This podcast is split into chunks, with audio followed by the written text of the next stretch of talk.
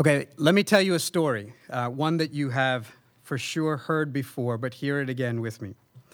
There was once a people who were enslaved. They were captives, trapped under a, a foe, an enemy that they could not defeat. Their foe, their enemy, had rebelled against God and wanted to be greater than God. And so God would soon cast him down. And he defied God and crushed God's people ruthlessly in hatred of this God. And this enslaved people suffered and languished from bitter toil. And their captivity was sure, and it seemed like death was certain and sure for all of them. And when it seemed like there was no hope and there was nothing but death, a baby was born. And not any ordinary kind of baby, this special baby, this chosen child who would grow up to be the deliverer of God's people. And when this child grew, he proved that God had sent him with many signs and wonders to the amazement of all the people. And he proved that God was moving and acting to rescue and deliver and redeem God's people. And alas, through death and the shedding of the blood of the Lamb, this deliverer rescued God's people and set them free from captivity and brought them out of bondage, and they were set free. And God made a way for them to cross over from death to life, and He parted a way for them to have access to Him. And now he would live with them, and they would be his people, and he would be their God, and they would dwell together.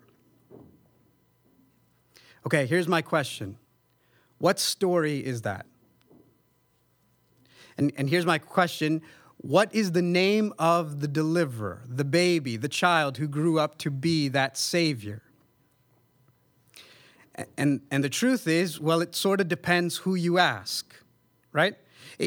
If you were to ask a, a, person, a man living in the years after Christ, and you told that story and you asked him, Who is this about? Well, what he might do is he might open his Bible and he might go to the second half of the book and he might open to the New Testament and begin to tell you about Jesus. And he might begin to tell you about the gospel, the good news, the story of salvation, and how God had set his people free through Jesus. But if you could ask someone who lived in the years before Christ, if you could go back and ask him and tell that same exact story with those same exact details, and you asked him that story and, and who this was about, he would open his Bible to the very front of the scriptures. He, he wouldn't go to this half, he would go to this half, and he would begin to tell you the story of Moses. And, and he would begin to tell you the story of, of the good news, of, of the story of salvation, and how God had set his people free through a deliverer named Moses. And if we could get these two men in a room somehow, if we had some kind of time machine and could get them to be in one room and face one another and talk to each other, they would soon find out that their stories sounded remarkably similar as one spoke to the other and the other spoke to the one, they would begin to share a great deal in common as they talked through their story. One would use words like salvation and redemption, and the other would know what he was talking about. And the other would use words like ransom and rescue and deliver, and he would know what he was talking about. And the two would just find themselves nodding their heads in agreement. And if the Holy Spirit were present working in that room, then he who would have opened to this half of the Bible would understand his story of Jesus better by listening to his story of Moses. And he would understand that his story of Moses was pointing ahead to his story of Jesus. And the two would rejoice in the gospel. He would rejoice in the gospel and where it had come from and he would rejoice in the gospel to see where it was going. And we would do really well to just sit in the room and listen to both of them right? And, and what we would do really well is to allow these two stories to collide and become one big story. In this season, what we're about to do is we're launching today a brand new preaching series, a, a brand new sermon series. And, and what we're doing is we're looking through the biblical book of Exodus. So, for the next, uh, I don't want to tell you how long the series is uh, for fear that you will panic and run out of the room. Let's just say this week I've been working through our preaching calendar, and we are all set till December 25th on Sunday. So we know what's coming for the remainder of the year. So for the next little while, we'll be in this book. If you've been with us for some time, you know that we've been jumping through a, a, few different topical series and they've been important and good. But for a while, I have felt like we should be in one book of the Bible, start at the beginning, go all the way to the end. And, and this is sort of my act of penitence. So I found a good long book of the Bible and we'll be here for a while. So what we're doing is we're studying the book of Exodus, the second book of the Bible. So if you have the black Bibles and if you don't have a Bible, at some point grab one because we'll be walking through this text. It's on page 45. And what we're doing is we're calling this book, this series, The Gospel According to Exodus. All right, so for the next remainder of our preaching series, we're calling this The Gospel According to Exodus if you have one of these black Bibles, if you were to flip open to the New Testament and the first four books, what you'd find at the heading of each of these books is that it would say the gospel according to, and then it'll say Matthew, or the gospel according to Mark and Luke and John. And the reason for that is that these books are all about Jesus. And what I want to contend is that you could put that same heading over this second book of the Bible. You could call this the gospel according to Exodus because, as we're going to see as you walk through this series, this whole thing is about Jesus. The book of Exodus is huge. And I don't mean that in, in terms of its size, it's 40 chapters, but I mean it in terms of its importance. The book of Exodus is this weighty, important, grand book throughout the scriptures. In both the Old Testament and the New Testament, the writers will often go back to Exodus to help explain things. Does that make sense? So, throughout the Old Testament, they'll refer back to Exodus. Throughout the New Testament, they'll refer back to Exodus to help explain and unpack and for people to understand what God is doing in the world. So, for example, throughout the New Testament, you'll find that it constantly refers back to Exodus to help you understand who Jesus is and what he accomplished. See, this book, the Bible, is not a textbook, right? So if, if you want to find out what faith is, you can't really flip to the back, look at the glossary, and find a definition. It doesn't work that way. It's not a textbook. If you want to know what faith is, the Bible would say, let me point you to Abraham. And as you see his story, as you begin to understand that and get a good look at that, you'll understand what faith is. That's the way the, the scriptures work. So if you wanted to look up words like redemption or salvation or rescue, deliverance, ransom, the scriptures don't have a glossary in the back. What they would do is point you back to Exodus. Because what Exodus is, is it is the prototype, it's the pattern for how God will save. And, and, and if you want to know what it looks like to be saved, the Bible would say, start with Exodus. Throughout the New Testament, you're going to find they constantly point back to Exodus. So, for example, the, the New Testament writers have seen Jesus, they've seen his birth and life and death and resurrection, and they want to explain what these things are and mean. And so, for example, they, they come up with this okay, Jesus has died as a substitute. He took the place of some, and, and through the shedding of his blood, people were saved. How, how are we going to explain that? And then the Holy Spirit comes and the light bulbs go off, and they go, Well, that's just like the lamb. They point back to the Exodus and they go, Look, if you, if you see the sacrificial lamb, if you see the Passover lamb, you get a picture of who Jesus is and what he accomplished. Or, or, the New Testament will want to say, look, Jesus is the embodiment of access to God. He, he dwelt among us, and when we came to him, we were coming to God. How are we going to explain that to everyone? And the light bulbs would go off and the Holy Spirit would show them, Well, that's like the tabernacle. And if you don't know what the tabernacle is, we've got a long time to explain it, so don't worry. But, but what they do is they'd go back to the Exodus and say, look, if you understand that, you get who Jesus is and what he is doing. And over and over again, the New Testament will do this. When, when it wants to speak of sin and slavery and freedom and, and what it means to be a nation unto the Lord and a kingdom of priests, all these different things, the New Testament will keep going back and it keeps going back to this book. Almost as if to say, if you understand that, you'll be able to understand this. We could give you lots more examples. One person said it like this The Old Testament is the New Testament concealed, and the New Testament is the Old Testament revealed. Right? The Old Testament is the New Testament concealed, and the New Testament is the Old Testament revealed. You can think through that for a moment, but that's true. And that's certainly true with Exodus. The idea being that you can't really understand Exodus fully unless you understand Jesus. But I want to contend that the opposite is somewhat true that you can't fully understand Jesus and his work and what he accomplished unless you understand Exodus as well. And so, what we're doing is we're taking a good long look at the book of Exodus because we as a church are committed to taking a good long look at the person and work of Jesus. As we do that, what we're going to do is we're going to break this book into three parts.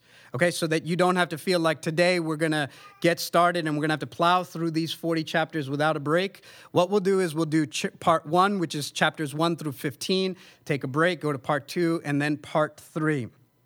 And so, what I want to do today is just sort of orient you to this book. I just want to get your feet sort of wet into what this book is and give you an introduction into the lay of the land so that you get a feel for the book that we're about to jump into. So before we dive into the book and into chapter 1 and verse 1, let me just give you some background on the book. Exodus is the second book of the Bible, but it's also the second book of five books called the Pentateuch. So the first five books of the Bible are called the Pentateuch, and that's just taken from a Greek word, penta, and you can hear it, pentagon, five, and took just meaning scrolls or book or container. It was this set of these five books. That's Genesis, Exodus, Leviticus, Numbers, Deuteronomy. These five books are called the Pentateuch, and, and Jews will often refer to them as the Torah. And when they say Torah, they are using a word that's talking about a singular book. And the idea is, even though these are five books, they are one. And they've got to be read that way, that there's this great unity in everything in the Pentateuch, in the Torah. And so rather than seeing them almost as five different books, you could see them as five chapters within one book. And we'll see some of that today, that there's a great deal of interplay between what's happening across these books. Uh, these books were written by Moses. They're called the books of Moses and largely written by him. You know, there are places which speak of his death, which were obviously written by others, but largely these books were penned by Moses. Now, we're not entirely sure when the Exodus that Moses writes about takes place. Scholars are generally divided into one of two places. Some say it's the mid 13th century BC, some say it's even earlier in the 15th century. So, somewhere around the 1260s or the 1400s. We're not completely sure. We don't have a great deal of historical data around this book, at least not as much as we moderns would like. But that's not to say that there is nothing. So, for example, you don't find any mention of the Hebrews in Egyptian monuments, Egyptian texts from the ancient world, right? There, there's no mention in Egyptian history about this people group, about these slaves. Now, before that alarms you or, or causes you fear or causes you to doubt or suspect this book, I, I want you to hear that that's not completely surprising we have other ancient documents about the Egyptians, and they are notorious for being incredibly pro Egypt, and they record the wins and they hide the losses. That's the pattern you find. You find other documents of other ancient countries that have overcome and defeated the Egyptians, and you find no mention of it in the Egyptian documents right? They, they speak of where they win, they hide where they lose. And, and that's not all that unfamiliar, even for us. So, for example, I'll give you an example. If you are to go into your closet, you are likely to find a 2008 Phillies World Champion t shirt, right? What you're likely not to find is a 2009 loss to the Yankees World Series t shirt, right? Nobody does that. Nobody's got the t shirt going, 2009, we almost came close but got beat. No, we, we've got the hats that say 2008, we've got the t shirts that say 2008, and we just pretend like 2009 didn't happen. That's the way the Egyptians recorded their history. They would have said, here's where we won, here's where we defeated, here's where we came on top. We don't know anything about the Hebrews. So that shouldn't alarm us, that shouldn't surprise us. That's almost the way you would expect it to be. At the same time, I want to say that there is archaeological findings, historical data that do lend some support and, and give us some thoughts about the story contained in Exodus. For example, history tells us that there were these enormous, massive building projects in Egypt that would have likely required some kind of enormous labor force, some kind of workforce to get these things done, and they happen to fall right around the dates where we think the Exodus may have happened. Or history tells us, archaeological findings tell us, that right around the time where we think the Exodus may have happened, there's this sudden spike in settlements around the land of Canaan. And the archaeological findings show us that there's this distinct culture that suddenly comes into play. That they, when they look at the layers and they see here's what's buried at this level, and here's the pottery, and here's what the gods look like, all of a sudden at the next layer, they find an entirely different culture and all these settlements. And at least one of the explanations that the scholars put forth is that what happened is what the scriptures say happened. That after the Exodus, the Hebrews invaded the land of Canaan and populated that place and took over, and suddenly there was a shift in culture and a shift in people group. Or I'll, I'll give you another one, one that I thought was incredibly interesting. We know from history that there was this pharaoh named Akhenaten, who's the father of King Tut, who you've likely heard of. And during his time, consider this, there was this major revolution in Egyptian thought, so that he introduced for the first time a monotheistic understanding of God. He rejected the polytheistic understanding of his father's many gods and adopted for a season monotheism. And that was soon countered by his descendants, and they immediately switched it back. But what needed to have happened, and wouldn't you know, that seems to have been right after the Exodus would have taken place. So, what would have happened? What kind of a, a seismic thing needed to have happened for the Pharaoh to reject the many gods and now adopt the idea that there is but one God? And again, one of the explanations that scholars put forth is if this is true, then God went and assaulted the gods of Egypt, like we'll see in the plagues, and made a mockery of all of them, so that the very next king begins to adopt this idea that there might just be one God over all the gods. Right? We, we could keep going, but what I want you to hear is this I have no idea when it happened, 1200s, 1400s BC, but I want us to hear that we have good reason to believe that it did happen. Biblical and extra biblical evidence as such. Okay, enough of getting our feet wet then, and enough of talking about the book let's consider the book. Today, what we want to do is just walk through the first 14 verses and again, just orient you to this book as we get ready to dive in. So, if you have a Bible, you're on page 45. We're going to look at the first 14 verses, the verses that Keith read for us. Let me pray, submit our time to the Lord, and then we'll consider this together. Our God, we thank you for your word. We believe by faith that it is the revelation by which you are known, by which your acts have been recorded, by which your deeds have been told. We thank you that as we read this ancient book preserved for our sake, that as Paul says, it would be for our example. It would be so that we might orient our lives according to the story we see here. As we begin this consideration of this book today, as we begin this journey through the book of Exodus, we submit it to you today, Lord, and we'd ask for your blessing.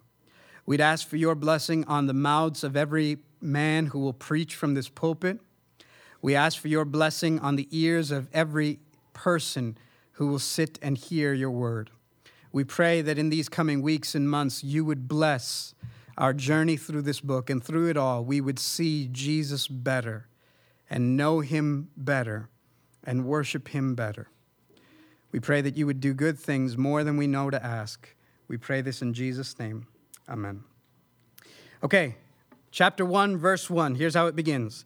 These are the names of the sons of Israel who came to Egypt with Jacob, each with his household, and then two to four, you get a bunch of funny Jewish names. Okay? Here's how the book of Exodus starts.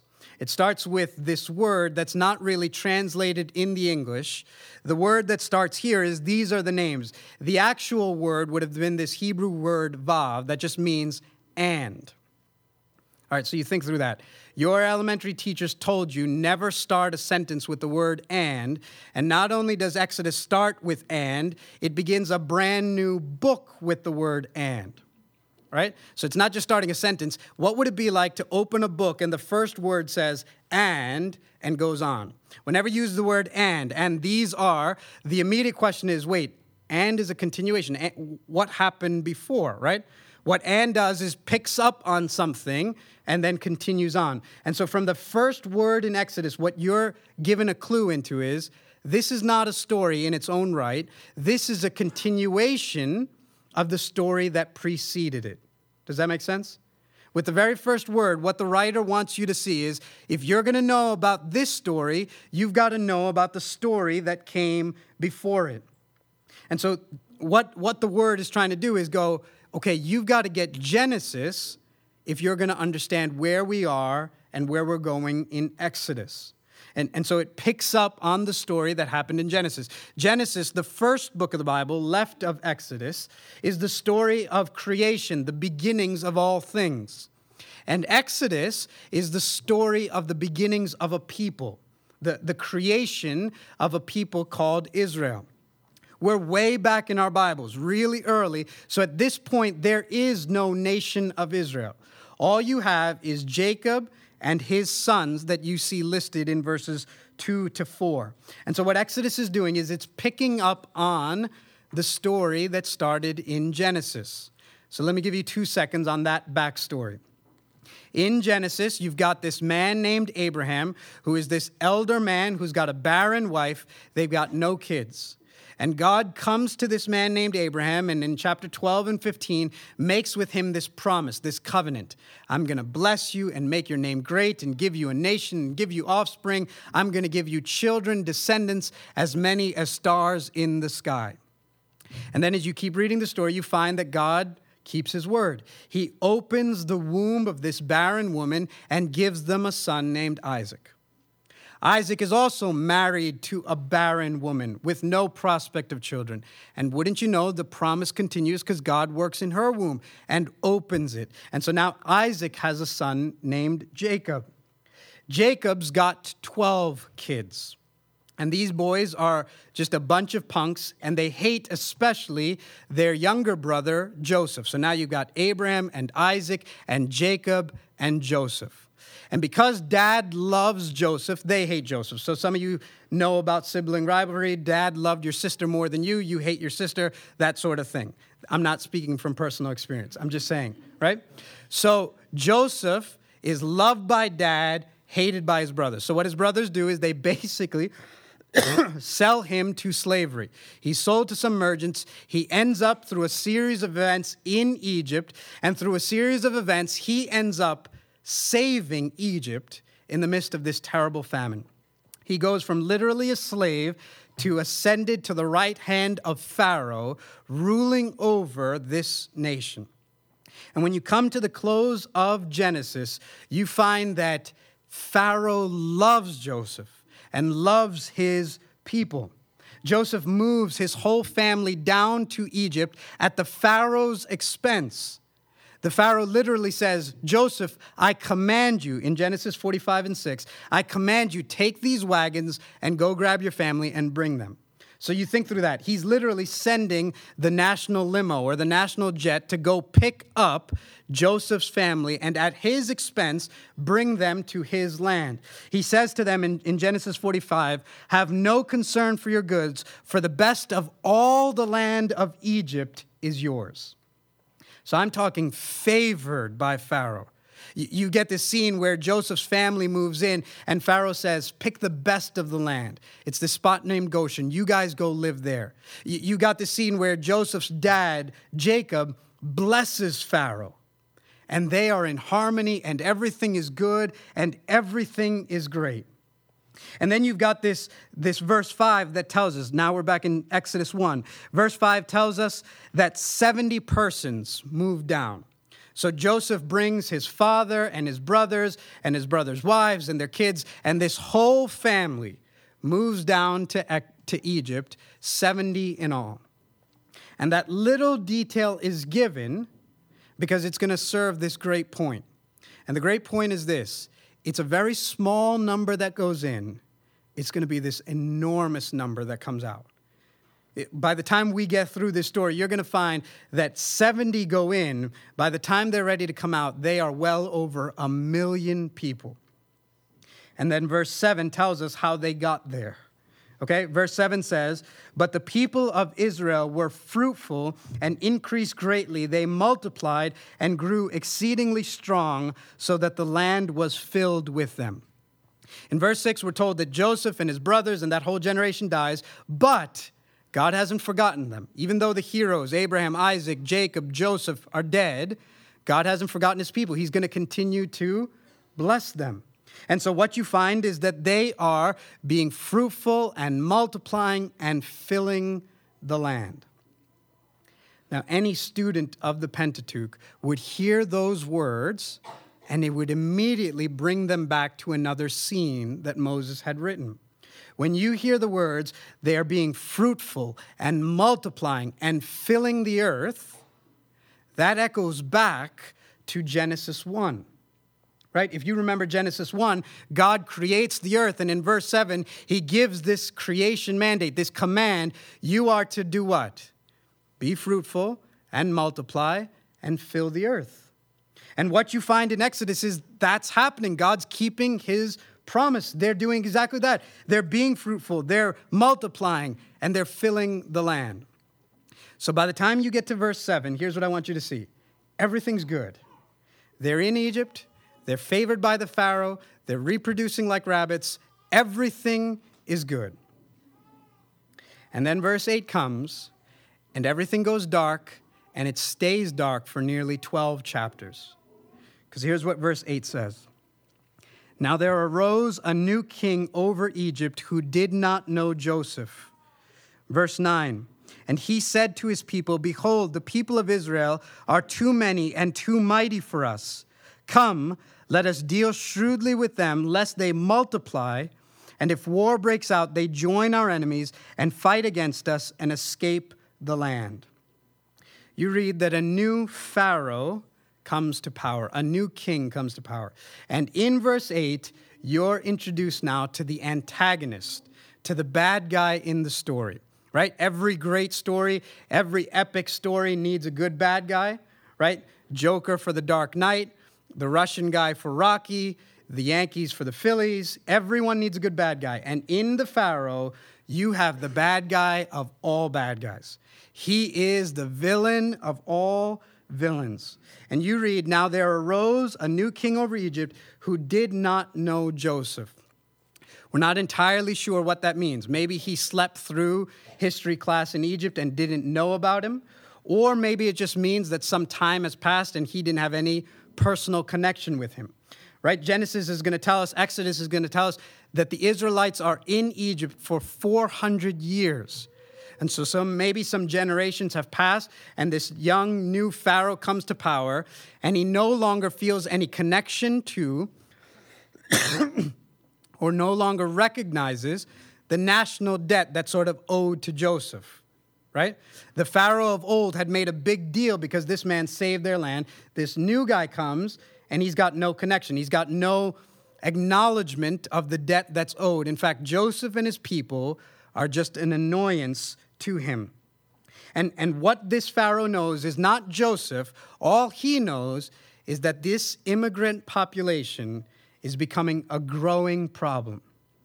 Literally, it's their growing that is the problem for him. Right? Look carefully again. He, he says, Behold, the people of Israel are too many, too mighty. Come, let's deal shrewdly with them, lest they multiply. So, literally, their multiplying in his eyes is posing this national threat that needs to be dealt with. Now, this is very interesting. What is the Pharaoh opposed to? He's opposed to their multiplying. What he is opposed to, it, it's not slavery that's first introduced. Slavery is his response to the problem. The problem is that they are being fruitful and multiplying and filling the earth. Do you see that? What he sees as the big problem is that they are being fruitful and multiplying and filling the earth. And that's when you go, wait a minute, whose idea was that? That they should be fruitful and multiply and fill the earth. And that's when you begin to see that the story of Exodus is ultimately not really a duel between Israel and Pharaoh. It's not even a fight between Moses and Pharaoh. This is a battle between Pharaoh and God. Because what Moses, what Pharaoh is against is God. He is directly opposed to God. And he's directly opposed to God's order of creation. And so, what we'll see in the story is God literally disorders creation to punish and judge him, as we're going to see in the plagues and in the sea. God is committed to multiplying these people and eventually through them as it says in Genesis 3:15 bringing about a deliverer a, a, a promised savior. And Pharaoh is directly opposed to the multiplying of this people. And so he's going to deal with this growing problem in two ways the first of which we'll consider this week. He's going to deal with it through slavery. Look at verses 11 through 14. Therefore, they set taskmasters over them to afflict them with heavy burdens. They built for Pharaoh store cities, Pithom and Ramses. But the more they were oppressed, the more they multiplied, and the more they spread abroad. And the Egyptians were in dread of the people of Israel. So they ruthlessly made the people of Israel work as slaves and made their lives bitter with hard service in mortar and brick and in all kinds of work in the field. In all their work, they ruthlessly made them work as slaves. So, see this again. Slavery isn't the original problem. Slavery is Pharaoh's response to the problem of their multiplying and growing. Slavery is his solution to fix the problem, which is that the Hebrews are multiplying. And so, what he comes up with is a plan to fix the immigrant problem and the labor problem at the same time. He'll oppress this people and crush them and make them work as slaves and make them build for him great cities. And in doing this, Pharaoh's wickedness only grows deeper. Because now what he's doing is he's not only opposed to God's creation and their multiplication, He's opposed to who God is. Right? His command is not just a political statement, it's a theological statement. Because what Pharaoh believes, as, as, we'll study, is Pharaoh believes he is God incarnate. That's the thought of the day. He is the sun god Ra incarnate, God over all of Egypt.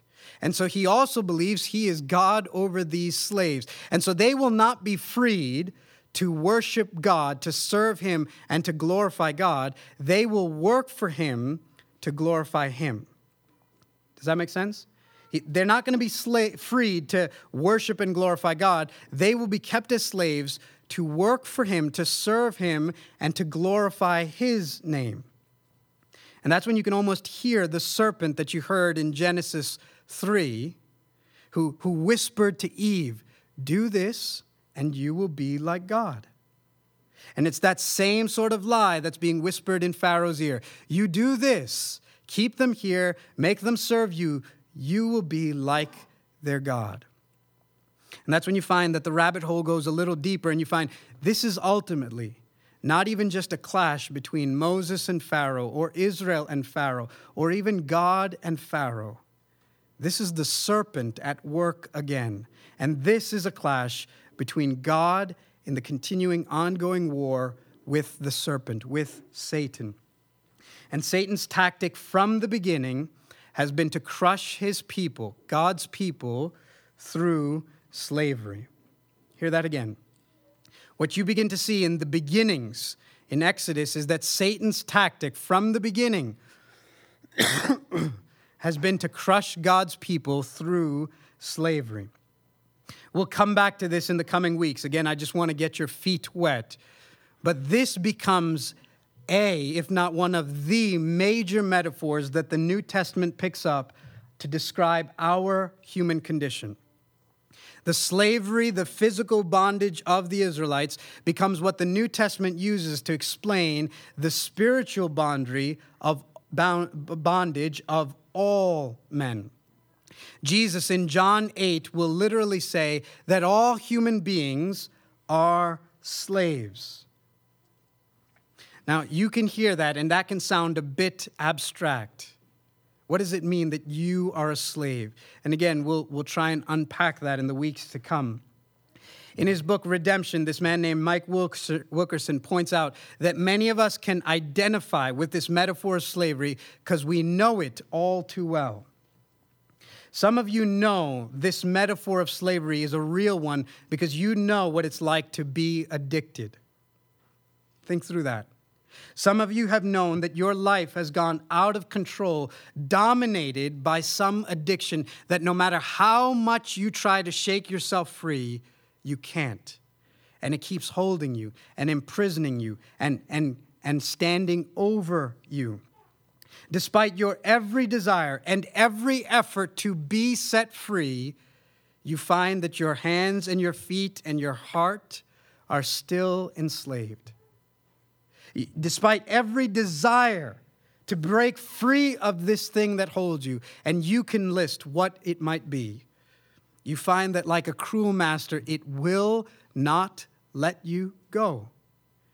You've cried, you've prayed, you've promised this is the last time, and for the 10,000th time, you find yourself praying that prayer over and over and over. And you know all too well what it's like to be a slave. And all it leaves you with is this load of guilt and shame that you cannot free yourself from. And the worst part of the whole thing is that it's a slavery you chose, it's a, a voluntary slavery.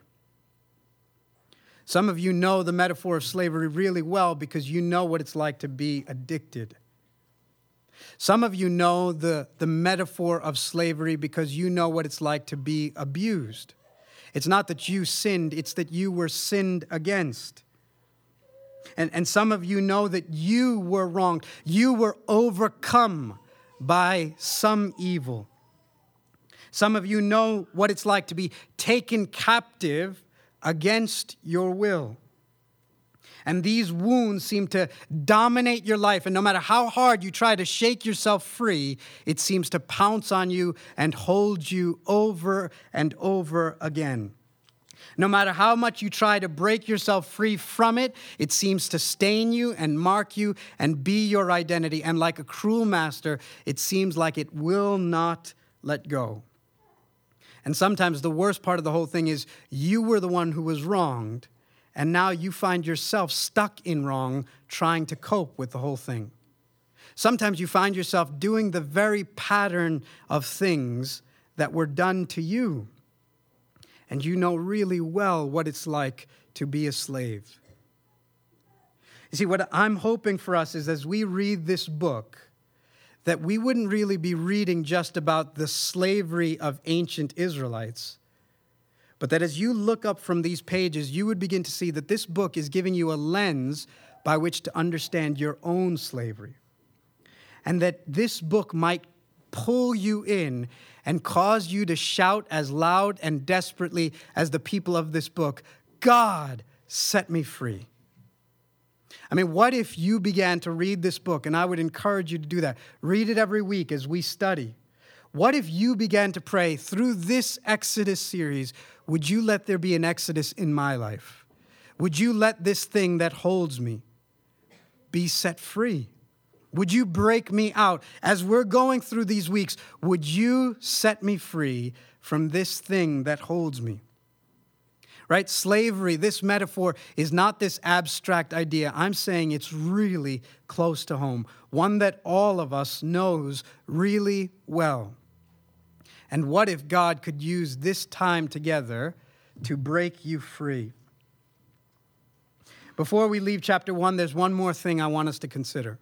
And that's that as we look at the slavery of these Israelites, and as we begin to be drawn into the story, we're also drawn into their suffering. These guys are slaves. This chapter is a really dark one. The words used is they were put in bitter toil, ruthlessly made to work as slaves. And so, what that does is it raises the question where's God? I mean, they're in slavery, and they're not just in slavery for a season, 400 years. So you have to ask, where is God in that whole thing? One of the remarkable features of this, this first two chapters is that God is almost entirely absent.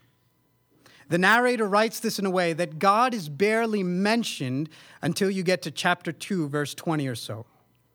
And so it's almost like the text is allowing you and pushing you to ask the obvious question, which is where is God in the midst of all this suffering?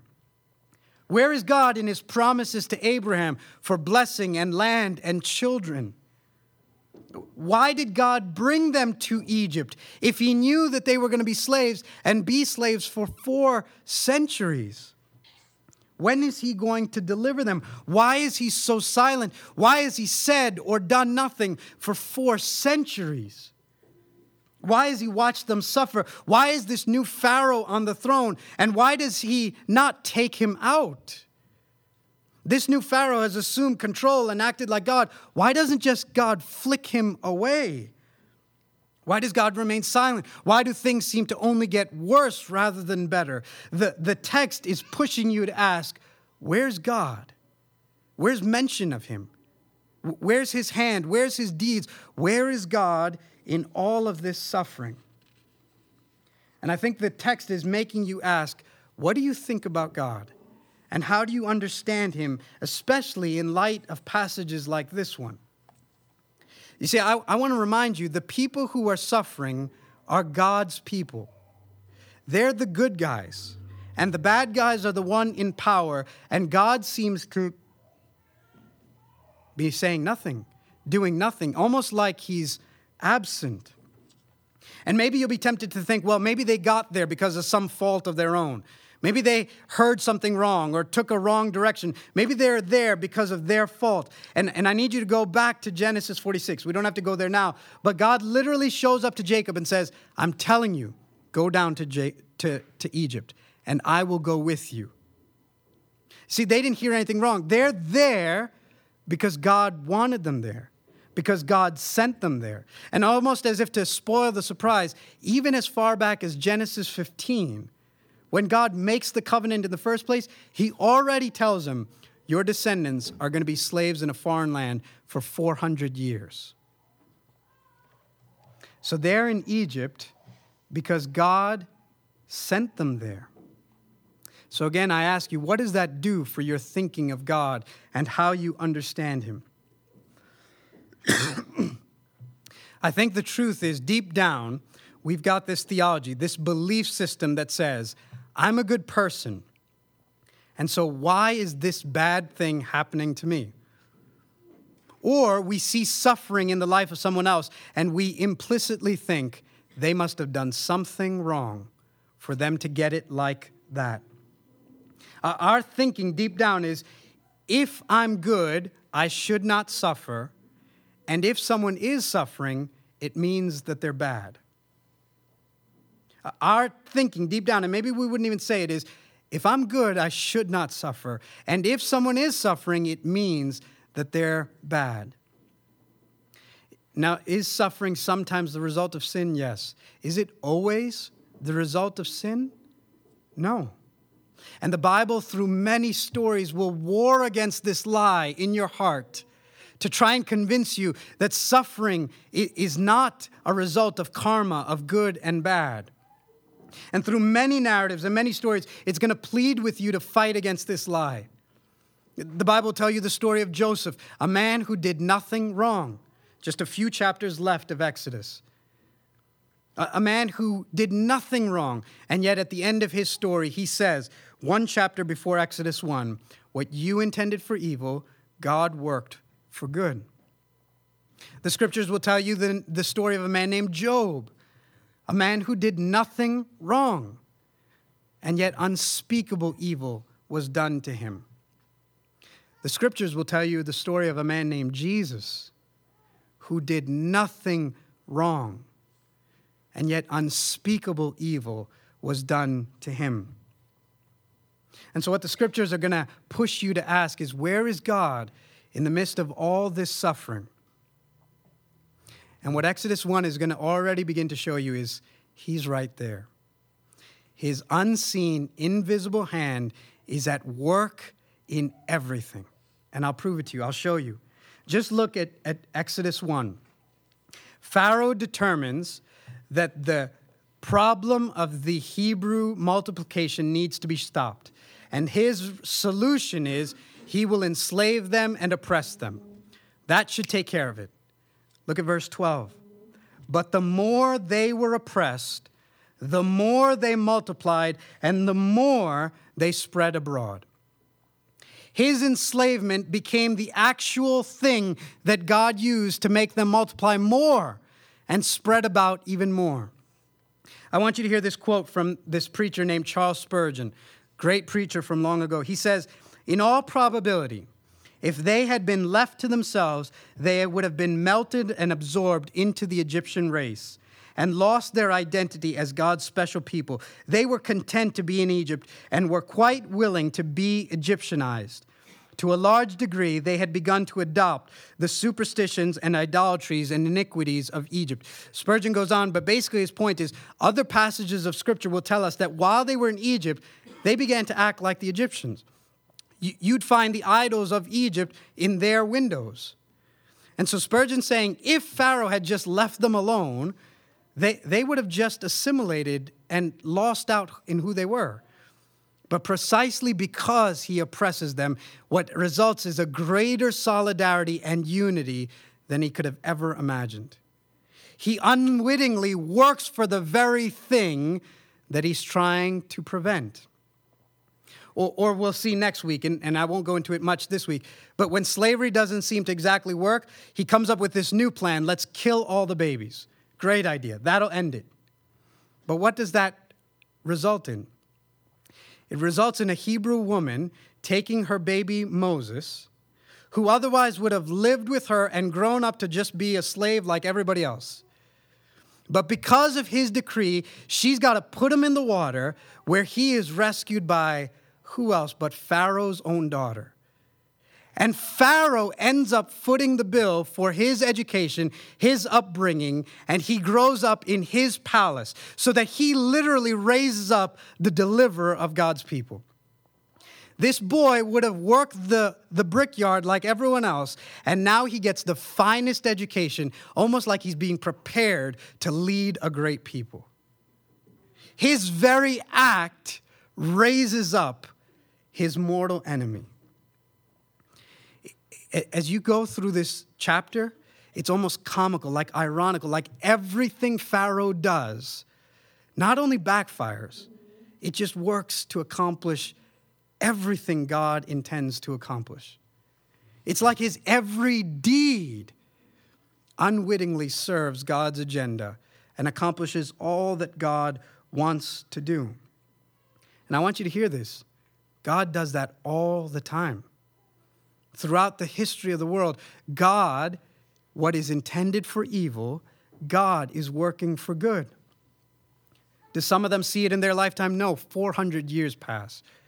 But all of it is working together for good. When you get to the New Testament, you, you have the birth of the church. And you know what happens? Some enemies of the church decide we're going to kill the gospel, we're going to kill the word of God and the church by persecution. And you know what Acts says? It uses the same words Moses did. It says the word of God grew and multiplied in direct result to the persecution. So they're going to stomp out Jesus' church, and Jesus' church goes wilder and faster and further than ever before.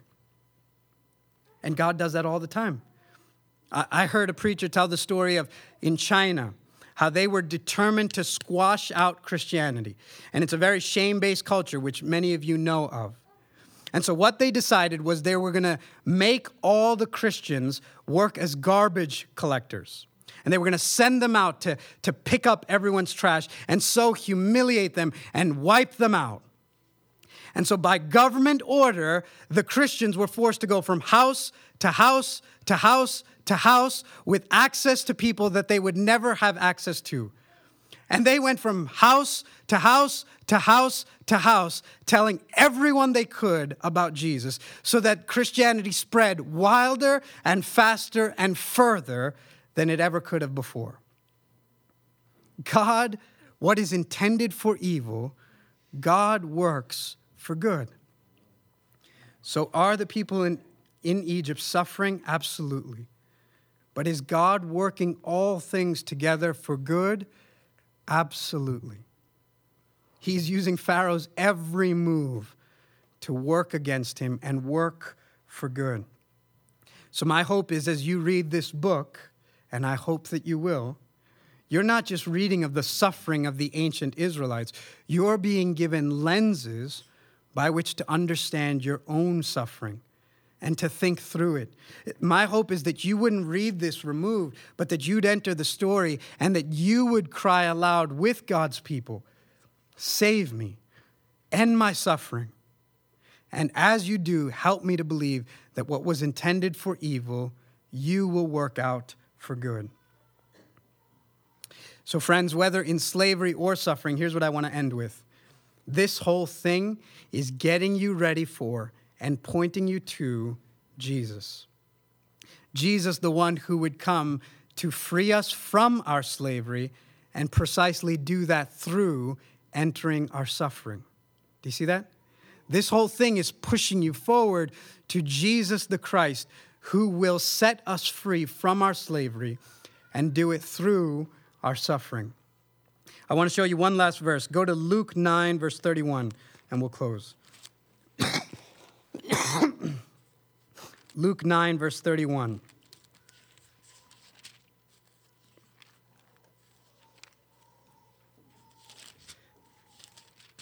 And I want to show you that this story truly is pushing us forward to Jesus. In Luke 9, what's happening is Jesus has climbed this mountain. It's the scene called his transfiguration.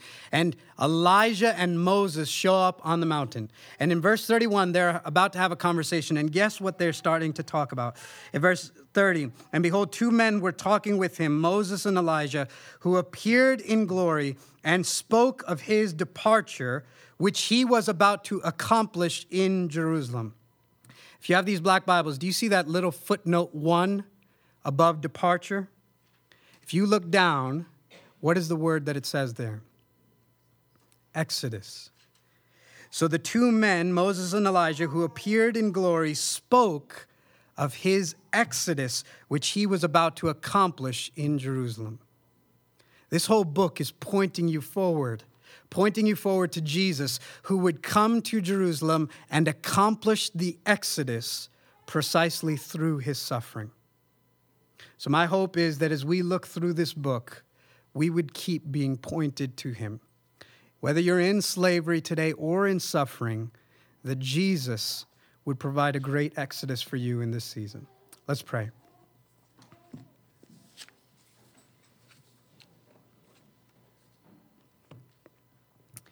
Our God, we give you thanks for this time together in your word. I thank you for these brothers and sisters that have sat under your word.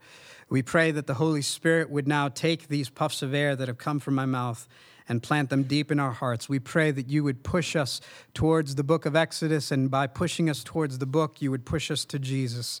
We pray that you would give us lenses by which to see our slavery, and you would give us lenses by which to see our suffering, and you would help us to see Jesus as the answer to both. Help us, we pray. In Jesus' name, amen.